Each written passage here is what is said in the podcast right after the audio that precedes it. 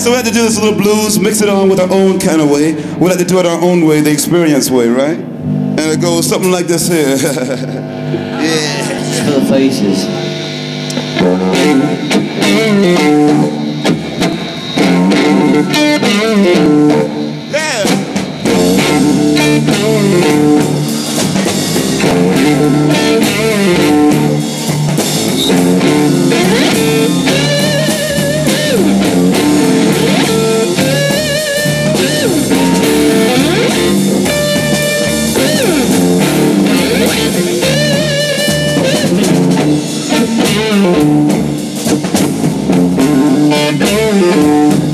Well, I wish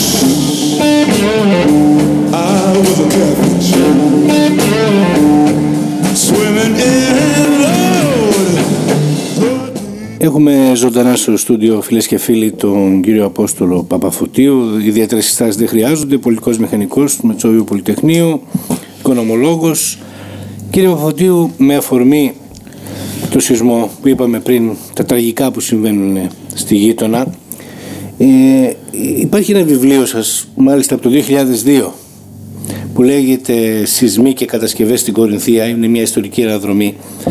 Ε, Καταρχήν πείτε μας ε, τι διαπραγματεύεται αυτή η μελέτη, αυτό το βιβλίο, τι διαπραγματεύεται ακριβώς; Ναι, ε, ναι. Ε, πρώτα απ' όλα κύριε Ρουμελιώτη να σας ευχαριστήσω για την πρόσκληση. Καλημέρα. Χαίρομαι Καλημέρα, που είμαι καλημέρα. κοντά σας και μιλάω κοντά μαζί σας με ένα έτσι, ιδιαίτερο τρόπο πάντοτε που συμβαίνει αλλά και με μια αλληλοκτήμηση και για ένα θέμα που είναι τόσο καυτό στις μέρες μας αλλά είναι, δι- είναι διαρκές αυτό το θέμα. Δηλαδή δεν είναι, δεν είναι κάτι το οποίο ε, θα πρέπει να φύγει από την ατζέτα μας και από τους υπολογισμούς μας.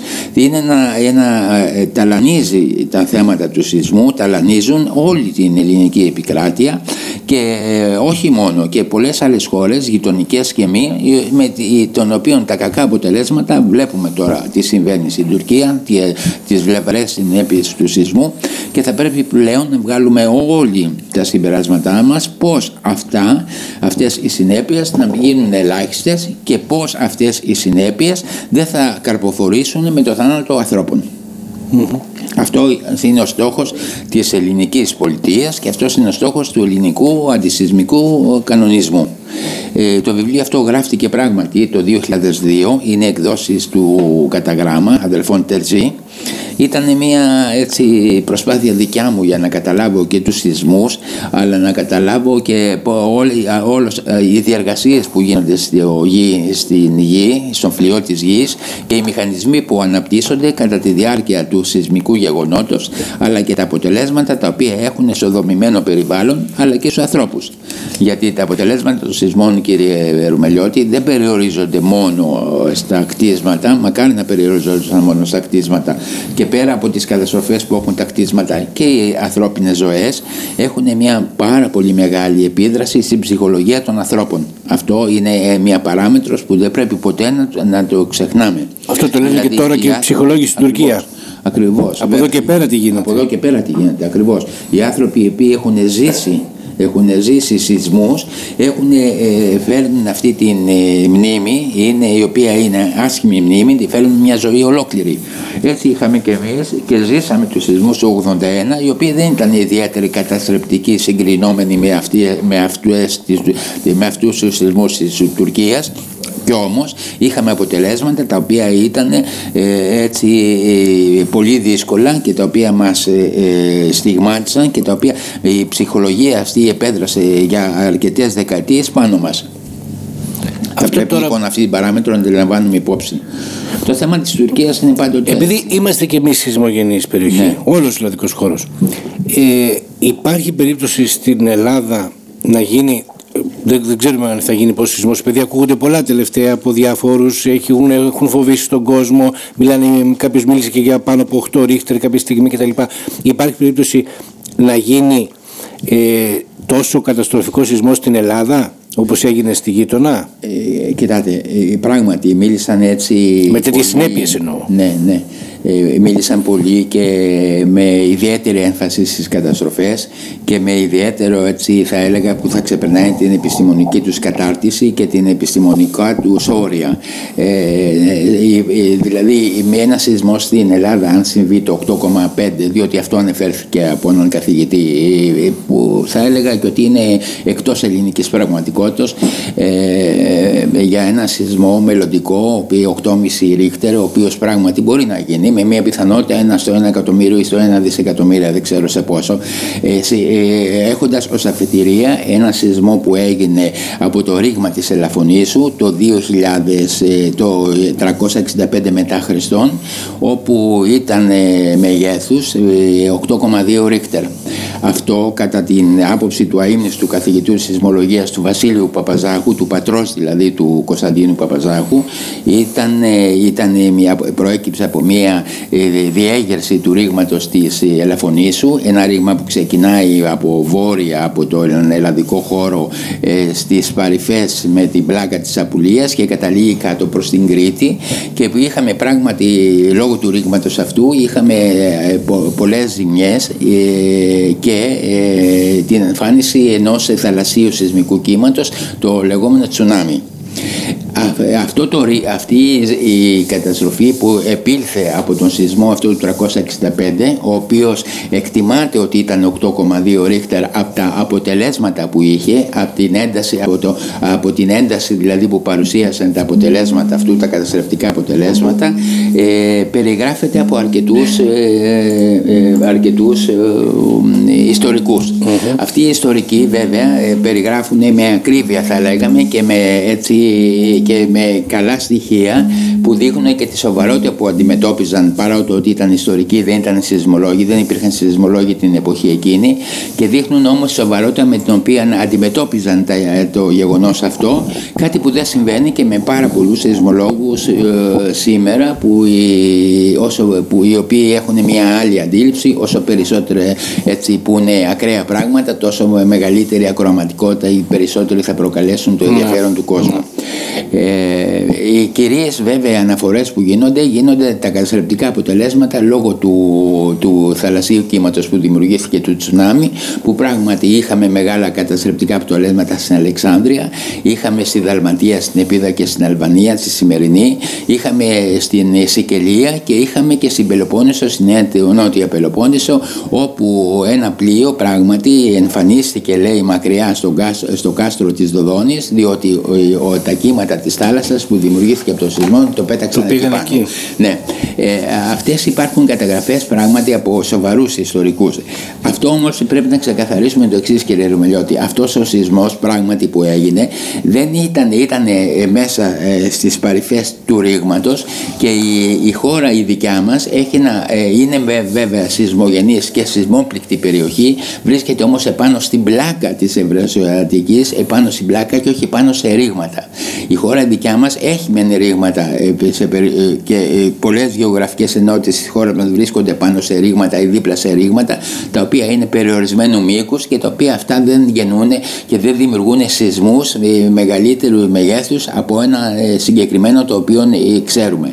Δηλαδή στον Κορινθιακό κόλπο συγκεκριμένα να μιλήσουμε τα ρήγματα είναι μέχρι 20 χιλιόμετρα είναι παράλληλα είτε είναι τα θαλάσσια ρήγματα είτε τα χερσαία έχουν μια παράλληλη διάταξη μεταξύ τους με ένα μήκος 20 χιλιόμετρων μεγαλύτερο από 6,7, 6,8, 6,9 σεισμούς δεν μπορούν να γεννήσουν. Αυτά τα ρήγματα τα οποία βρισκόντουσαν αυτή τη στιγμή ενεργοποιήθηκαν στην Τουρκία είναι τεράστιο μήκο και οι πόλεις αυτές ήταν κτισμένες πάνω στα ρήγματα, κοντά στα ρήγματα. Αυτή η διάρρηξη η οποία συνέβη δηλαδή που είχε ένα μήκος χιλιόμετρα και ένα πλάτος 15 με 30 χιλιόμετρα χτύπησε στην καρδιά ε, και με, με, με, και με το χαρακτηρισμό ότι ήταν με τα χαρακτηριστικά του επιφανειακού σεισμού 18 μέτρα χιλιόμετρα βάθος χτύπησε στην καρδιά έτσι, των ε, πόλεων ήταν ακριβώς πάνω στο ρήγμα, στο ρήγμα λέτε. ήταν ακριβώς ναι. και δίπλα στο ρήγμα ή πάνω στο ρήγμα αυτό δεν συμβαίνει και ε, μιλάμε για το ρήγμα όχι των 20 χιλιόμετρων μιλάμε εκατοντάδες χιλιόμετρα το ρήγμα ναι. της ναι, Ανατολικής, ναι, ναι, Ανατολικής Ανατολίας και της Βόρειας Ανατολίας και συγχρόνως λόγω του πρώτου ρήγματος και της εμφάνισης του κυρίου σεισμού των 7,8 ρίχτερ ενεργοποιήθηκε μετά 9 ώρες ένα άλλο ρήγμα σε μία απόσταση 100 χιλιόμετρα από αυτό και από το προηγούμενο ρήγμα δηλαδή και έδωσε και αυτό σεισμό 7,5. Άρα αυτές οι πόλεις έχουν ένα βαρύ ιστορικό παρελθόν διότι βρίσκονται στην περιοχή του ρήγματος, του μεγάλου αυτού ρήγματος που εκεί πράγματι συμβαίνουν οι συγκρούσεις των πλακών. Βρίσκονται δηλαδή εκεί που είναι, είναι στο όριο της σύγκρουσης των πλακών μεταξύ της Αραβικής και της Ευρασιατικής ή και της ε, ε, πλάκας της Ανατολίας. Επομένως τα, τα περιμένουμε τέτοιους σεισμούς. Και πράγματι άμα ανατρέξει κανένας στους ιστορικούς σεισμούς ιδιαίτερα στις καταγραφές που υπάρχουν σε δύο πόλεις εκεί αλλά και στο, Χαλέ, και στο Χαλέπ, Αλέπο και στο Χαλέπι το σημερινό αλλά και στην Αλεξανδρέτα αλλά και στην Αντιοχία θα δει πράγματι ότι οι σεισμοί αυτοί υπήρξαν καταστρεπτικοί πάρα πολύ από εκείνα τα παλιά τα χρόνια.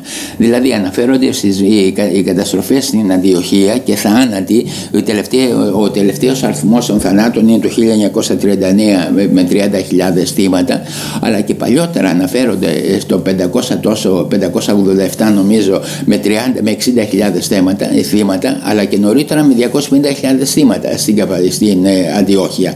Βλέπουμε λοιπόν ότι υπάρχει αυτό, σε αυτό μια ιστορικότητα, ε, ιστορικότητα ναι. και βλέπουμε ότι αυτό επαναλαμβάνεται ανατακτά χρονικά διαστήματα αλλά το βασικό και το ποιοτικό, διαφορό, διαφορό, ποιοτικό στοιχείο που μας έχει τη διαφορά σε σχέση με τον ελληνικό χώρο ότι αυτές οι πόλεις βρίσκονται και αυτή η περιοχή πάνω στα ρήγματα μεγάλου μήκους και μεγά, μεγάλων εντάσεων που δημιουργούνται και με τάσεις που αναπτύσσονται ε, κατά τη σύγκρουση ή κατά την όθηση των πλακών τεράστιες που αυτοί δεν μπορεί να απεξέλθουν στι απαιτήσεις όλων αυτών των συγκρούσεων. Στην Ελλάδα δεν συμβαίνει κάτι τέτοιο. Ό,τι ρήγματα υπάρχουν, υπάρχουν μικρά ρήγματα δευτερογενή, τριτογενή που έχουν προκύψει από άλλα πράγματα, περιορισμένο μήκος που ε, ε, κάνουν μέχρι σεισμός μέχρι 7 το πολύ ρίχτερ. Θα μου πείτε τι είναι λίγο 7 ρίχτερ. Τίποτε δεν είναι λίγο. Και 5 δεν είναι λίγο. Και 4 δεν είναι λίγο σε ένα σεισμό. Γιατί ο, αν, ανάλογα ο σεισμός αποκαλύπτει δυστυχώς, αποκαλύπτει με τον καλύτερο τρόπο για, την, για τον ίδιο το σεισμό, αλλά με το χειρότερο για εμάς τους ανθρώπους, τις αστοχίες και τις αδυναμίες που έχει ένα δόμημα. Ό,τι λοιπόν έχουμε κάνει εμείς το πληρώνουμε ε, το κενό που έχουμε δημιουργήσει το πληρώνουμε οι ίδιοι με, τις, με τα αποτελέσματα και τα αποκαλύπτει το ίδιο ο σεισμός. Εκεί θα πάμε τώρα στο βασικότερο όλων γιατί η δημοσιότητα που θέλουν κάποιοι και τα κλικ που λέμε λέγοντας κάτι τρομερό που προκαλεί φόβο ε, έρχεται το άλλο θέμα. Τι πρέπει να κάνουμε σαν χώρα σαν κοινωνία, σαν περιφέρεια, σαν νομός, ο κάθε νομός ξεχωριστά τι πρέπει να κάνουμε για να αποφύγουμε τις μεγάλες απώλειες; Εμείς κύριε Ρουμελιώτη έχουμε μια πάρα πολύ καλή εμπειρία από άποψη έτσι, αντιμετώπισης των σεισμών ε, στην Κορινθία από το σεισμό του 1928 που πράγματι η φτωχή ελληνική πολιτεία τότε αντέδρασε με τον καλύτερο δυνατό τρόπο δημιούργησε έναν αυτόνομο οργανισμό σεισμοπαθών Κορινθίας ένας οργανισμός ο οποίος ήταν κρατερός, ήταν δηλαδή ισχυρός πολύ, είχε την πολιτική απόφαση όλων των κομμάτων και της κυβέρνησης εκείνη της εποχής του Βενιζέλου, όπου δόθηκαν και τα στοιχεία εκείνα αλλά και η, η, επιστημονική βεβαιότητα και η κατάρτιση των στελεχών του οργανισμού αυτού ήταν τα υψηλότερα δυναμικά ε, των mm. ανθρώπων. Είχαν δε, επειδή συγχρόνως είχε γίνει και σεισμός και συλλάρισα το 1928, οι καθηγητές του Μετσοβίου Πολυτεχνείου Παρασκευόπουλος νομίζω είχε μεταβεί στην Ιαπωνία, γιατί και στην Ιαπωνία εκείνη την εποχή είχαν συμβεί για να σεισμοί, για να δει πώς ανταπεξέρχονται οι Ιαπωνέζοι στο πρόβλημα αυτό. Και πράγματι όταν ήρθαν, ήρθαν επέστρεψαν οι καθηγητές του, του Εθνικού Μετσόβιου Πολυτεχνείου, ε, συνέταξαν κανονισμούς, οι οποίοι κανονισμοί αυτοί έγιναν νόμοι για το ελληνικό κράτος και αφορούσαν την περιοχή του νομού Κορινθίας και του νομού Λαρίσης. Αυτοί λοιπόν με αυτούς τους κανονισμούς, οι οποίοι ήταν πάρα πολύ σωστοί και οι οποίοι βασιζόντουσαν σε ένα βασικό ε, ε, ε, περιεχόμενο και ένα νόημα βασικό που έχουν οι κανονισμοί να μην έχουμε ανθρώπινες απώλειες. Αυτό είναι το πνεύμα δηλαδή όλων των κανονισμών και αυτό, τα, και αυτό το πνεύμα το διατηρούν και οι σύγχρονοι κανονισμοί. Δηλαδή οι, οι κανονισμοί αυτοί απευθύνονται στον άνθρωπο και δεν επιτρέπουν καμία απώλεια ανθρώπου. Ο οργανισμός αυτός όμως δεν υπάρχει πια. Υπά, δεν υπάρχει ο οργανισμός αυτός, δεν υπάρχει ακριβώς. Είναι ανενεργός. Είναι ανενεργός, ναι, βέβαια. Ναι. Απέδωσε 8 χρόνια περίπου τα καλύτερα δυνατά αποτελέσματα. Εμείς στην Κόρινθο αλλά και σε άλλες περιοχές, στο Κιάτο, Ξυλόκαστρο, Λουτράκι, ζούμε, Ζευγολατιό. Βλέπουμε τα καλά αποτελέσματα αυτής των κατασκευών, διότι έχουν περάσει σχεδόν 100 χρόνια από τότε και όλα αυτά τα δομήματα και στέκονται, αλλά δεν είναι και αθάνατα, δεν παθαίνουν και τίποτε δηλαδή. Παρά τη, παρά τη μη καλή ποιότητα, τη μη μάλλον ελεγχόμενη ποιότητα των υλικών δομής, γιατί πολλά από αυτά χρησιμοποιούσαν και θαλασσινή άμμο. Βέβαια την ξεπλένανε και χαλί και θαλασσινό και, και μπετόν, αλλά ήταν τέτοια η αντίληψη και η κατασκευή, ένας, ε, ε, και να μιλήσουμε και λίγο τεχνικά, μια γεωμετρία θα έλεγα της κατασκευής αυτή ήταν ιδιαίτερα αρμονική κατά τον έναν άξονα και κατά τον άλλον άξονα, με συνδεδεμένα με κολόνες και σε κανονικές αποστάσεις, συνδεδεμένοι με δοκάρια, τα οποία ε, δοκάρια στις ενώσεις με τα υποστηλώματα είχαν και ένα φάλτσο όπως βλέπουμε εδώ μια, μια επιπλέον έτσι επιφάνεια. Είναι ορισμένα στοιχεία τα οποία έκαναν αυτό το δόμημα το έκαναν ακόμη πολύ πιο ισχυρό. Αυτή ήταν η αντίληψη της εποχής εκείνης ε, και το ενίο του, του, του δομήματος να δουλεύει κανείς σαν στο χώρο και όχι στο επίπεδο και όχι σε επιφάνεια. Η αντίληψη αυτή μεταφέρεται και στους δικούς μας κανονισμούς τώρα και έχουμε πράγματι τους καλύτερους ε, κανονισμούς στην Ελλάδα, θα έλεγα σε όλο τον κόσμο, ανταγωνίζονται για αυτές της Νέας Ζηλανδίας και άλλων χωρών προηγμένων, ε, αποτελούμε πρότυπο σε πάρα πολλές κατασκευές, αρκεί βέβαια εμείς οι ίδιοι ε, συνειδητοποιημένοι πλέον από το άγγιγμα του εγκέλαδου να κατασκευάσουμε αυτά τα δομήματα έτσι ακριβώς όπως προβλέπονται από τον κανονισμό. Θα συμφωνήσετε όμως και εσείς κύριε Μοφωτή ότι υπάρχουν ε, κτίρια και στην Πελοπόννησο και στην Κορινθία, δεν χρειάζεται να, αναφέρουμε, να αναφερθούμε συγκεκριμένα, ε, τα οποία λόγω παλαιότητας είναι επικίνδυνα. Με αυτό τι γίνεται, δεν πρέπει να υπάρξει μια καταγραφή, κάτι να γίνει με αυτά τα κτίρια. Ναι, ναι. Ναι, ώστε να μην είναι επικίνδυνα στην περίπτωση σεισμού. Ε, κύριε Ρωμελιό, θίξατε την ουσία των πραγμάτων. Πράγματι υπάρχουν κτίρια αυτά. Τα οποία κτίρια αυτά πρέπει να τα ξέρουμε. Πρέπει λοιπόν εδώ και όσον αφορά το δημόσιο θα πρέπει να γίνει ένας ε, ε, ενδελεχής έλεγχος που θα πρέπει να, ε, να, να, να μελετηθούν από κατάλληλους μηχανικούς εάν πράγματι αστοχούν τα κτίρια αυτά και αν δεν χρειά, αστοχούν αν χρειάζονται ενισχύσεων. Αυτό είναι θέμα του δημοσίου. Το θέμα είναι όμως τα ιδιωτικά τα κτίρια, τα δικά μας τα κτίρια δηλαδή που μένουμε εμείς και τα παιδιά μας.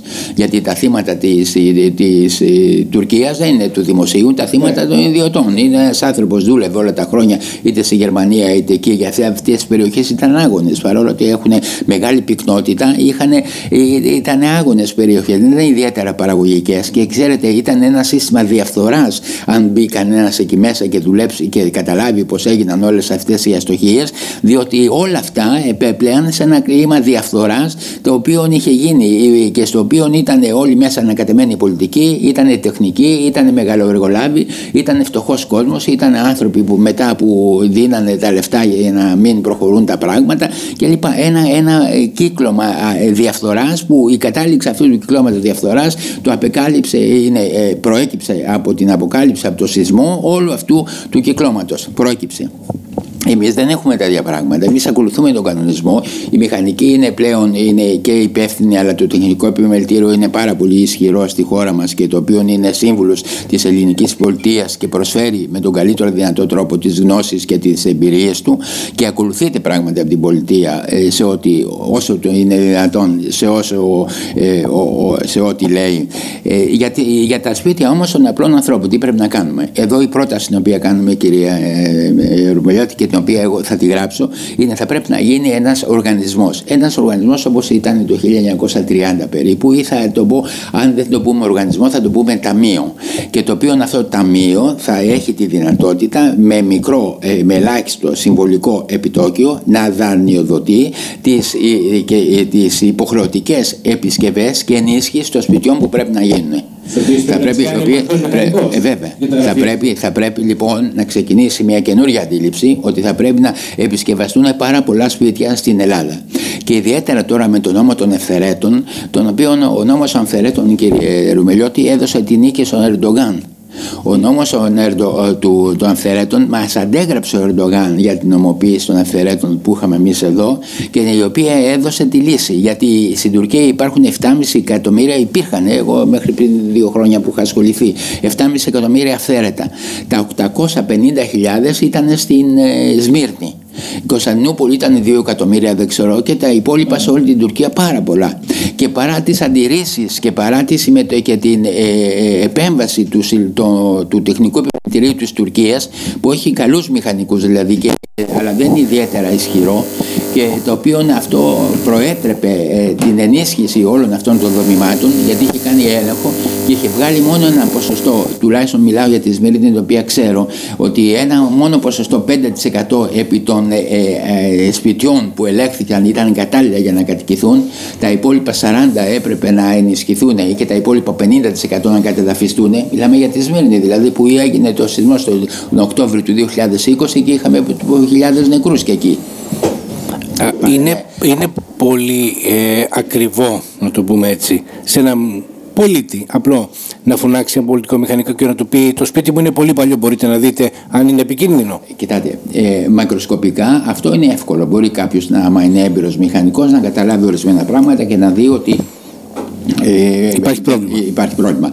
Βέβαια, ε, το πρόβλημα όμως θα φανεί από μία μελέτη και μόνο αν μελετηθεί. Εκεί θα φανεί και το πρόβλημα και εκεί πράγματι θα, ε, θα αρχίσει πλέον η, η αποκατάσταση και με, με τι έργα θα πρέπει να γίνει η αποκατάσταση. Η αποκατάσταση κοστίζει. Άρα λοιπόν ο κάθε ιδιώτης δεν έχει τα χρήματα αυτά. Ναι. Και το ΜΕΝΕ Επιμελητήριο έκανε μια πρόταση τώρα ένα 10% επί των εισπράξεων που, από το ελληνικό δημό, που κάνει το ελληνικό δημόσιο από τα αυθαίρετα να πηγαίνει σε αυτό το ταμείο εγώ θα έλεγα όμως και περισσότερο ακόμη, γιατί το 10% κοιτάτε, το ελληνικό δημόσιο έχει βγάλει λεφτά από τους μηχανικούς, πάρα πολλά Πέρα από τις κρατήσεις και πέρα από, από τις εισφορές, ε, να σας πω ότι το, ΚΑΠΑ, το λεγόμενο ΚΑΠΑ τα ψήφισμα, το οποίο επευλήθη από τους σεισμούς της Κεφαλονιάς το 1954 και το οποίο ήταν ένα μεγάλο ποσοστό, 2% του προπολογισμού του έργου, καταργήθηκε εδώ έχει μερικά χρόνια που έχει καταργηθεί. Μέχρι τότε υποτίθεται ότι έπαιρνε το ελληνικό δημόσιο τα χρήματα αυτά για να για, για τις επισκευές των κτηρίων ε, που έγιναν στην Κεφαλονιά αλλά τελικά όμως πηγαίνανε σε άλλες κατευθύνσεις. Ή το ταμείο που, ή το, το, ταμείο που έχει δημιουργηθεί όταν κανείς καταβάλει τα, τα χρήματα για την αποφυγή των θέσεων του γκαράζ έχει δηλαδή άδειλο, έχει πόρους στο ελληνικό δημόσιο που μπορεί ένα μεγάλο ποσοστό να το διοχετεύσει σε αυτό το ταμείο που θα αναλάβει την υποχρέωση μέσω μιας απλής διαδικασίας να ενισχύει κατά την μελέτη του ιδιώτου μηχανικού αυτά τα κτίρια. Και το κόστος της κατασκευής αυτής να υπάρχει ένα κόστος που να είναι μια συμμετοχή του ελληνικού δημοσίου, δεν ξέρω σε τι ποσοστό, και το υπόλοιπο θα είναι η μια συμμετοχή του ιδιώτου που θα είναι απροϊόν δανείου που μπορεί να το πάρει από τη ο τράπεζα με, με ε, επιτόκια ιδιαίτερα χαμηλά. Για αυτόν τον οργανισμό πρέπει να υπάρξει ανώτερη πολιτική ε, βούληση ή, περιφερει... και η περιφέρεια. Πολιτική βούληση να γίνει νόμος, πολιτική βούληση να γίνει νόμος, αλλά πρέπει όμως αυτό να, γίνει, να, είναι, να αποτελεί κατάκτηση της κοινωνίας. Θα πρέπει λοιπόν εμείς τα μέλη της κοινωνίας να πιέσουμε σε αυτή την βέβαια. Να το απαιτήσουμε, να πιέσουμε ώστε να γίνει νόμος. Οι συνθήκες τώρα είναι κατάλληλες. Μπροστά μας θα το βρούμε. Ε, σίγουρα. Και ξέρετε θα το βρει και μπροστά από άποψη κόστους το ελληνικό δημόσιο. Γιατί το ελληνικό κράτος Τώρα, αν γίνει ένας σεισμός, θα πληρώσει πάρα πολλά χρήματα για την αποκατάσταση. Δισεκατομμύρια είναι αυτά της Τουρκίας. Δισεκατομμύρια ήταν και τα δικά μας mm-hmm. αντίστοιχα τώρα και το σεισμός του 81. Θα πρέπει λοιπόν με αυτή την, ε, την να, να, προλάβουμε για να μην βρεθούμε πάρα πολύ εκτεθειμένοι και από άποψη απώλειας κτισμάτων και ζώων, ελαχίστων βέβαια, αλλά εν πάση περιπτώσει θα υπάρξουν και από ο, ο, άποψη κόστους. Αυτό είναι μια πρόταση, δεν είναι νόμος ακόμη. Πιστεύω όμως ότι πρέπει να κινητοποιηθούν οι πολίτες και πρέπει τα κόμματα να το βάλουν μέσα στο πρόγραμμά τους, ούτως ώστε να μπορέσουμε αύριο να γίνει πραγματικότητα. Κύριε Παφωτίου, ευχαριστώ πάρα πολύ. Ήταν εγώ, πολύ εγώ, αναγκαία και επικοδημητική συζήτηση. Πρέπει να βγάζουμε και τα καλά Έτσι, Πρέπει να βγάζουμε νέα. Ακριβώς. Και, και, τι, τι πρέπει να κάνουμε. Σας ευχαριστώ πολύ. Εγώ.